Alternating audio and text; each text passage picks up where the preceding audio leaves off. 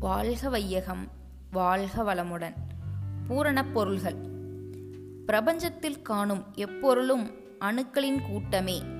சக்தி என்றாலும் வேகம் என்றாலும் ஒன்றே. வேகம் என்பது பிறக்குமிடம் அணுவேயாகும் அணுவில் ஒரு வேகம் இருக்கிறதென்றால் அது ஒரு குறைநிலையாக இருந்து நிறைவான ஒன்றை நாடி எழுகிறது என்பதுதான் பொருள்.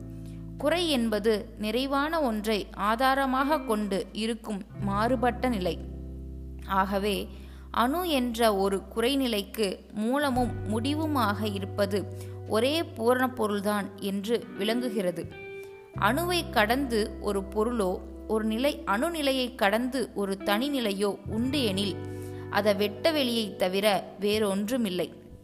ஆகவே வெட்டவெளி என்ற தத்துவமே அனைத்திற்கும் ஆதாரமாகவும் மூல சக்தியாகவும் உள்ள சர்வ வல்லமையும் உடைய ஒரு உறுதிப்பொருள் என்றும் அதுவே ஆதியாகவும் அனாதியாகவும் உள்ள பூரணப்பொருள் எனவும் திடமாக கூறுகிறேன். இயற்கையின் ஆதிநிலை என்றும் சிவன் என்றும் தெய்வம் என்றும் பேசப்படுவதும் இதுவே. ஒரு மனிதனின் விந்துநாத தொடர்பை பின்னோக்கி ஆராய்ந்து கொண்டே போனால் அது பல்லாயிரம் ஜீவராசிகளை கடந்து கடைசியாக அணுவிலேதான் போய் முடிவு பெறும். அணுவின் மூலமே வெட்டவெளிதான் என்றும் தெரிந்துவிடும். அங்கிருந்து முன்னோக்கி பார்த்தால் பிரபஞ்சமாக விரிந்துள்ள அனைத்துமே ஒரே மூலத்தை அடிப்படையாக கொண்டே இயங்கிக் கொண்டிருக்கும் உண்மை அறிவுக்கு அகக்காட்சியாகும். அருள் தந்தை வேதாத்ரி மகரிஷி.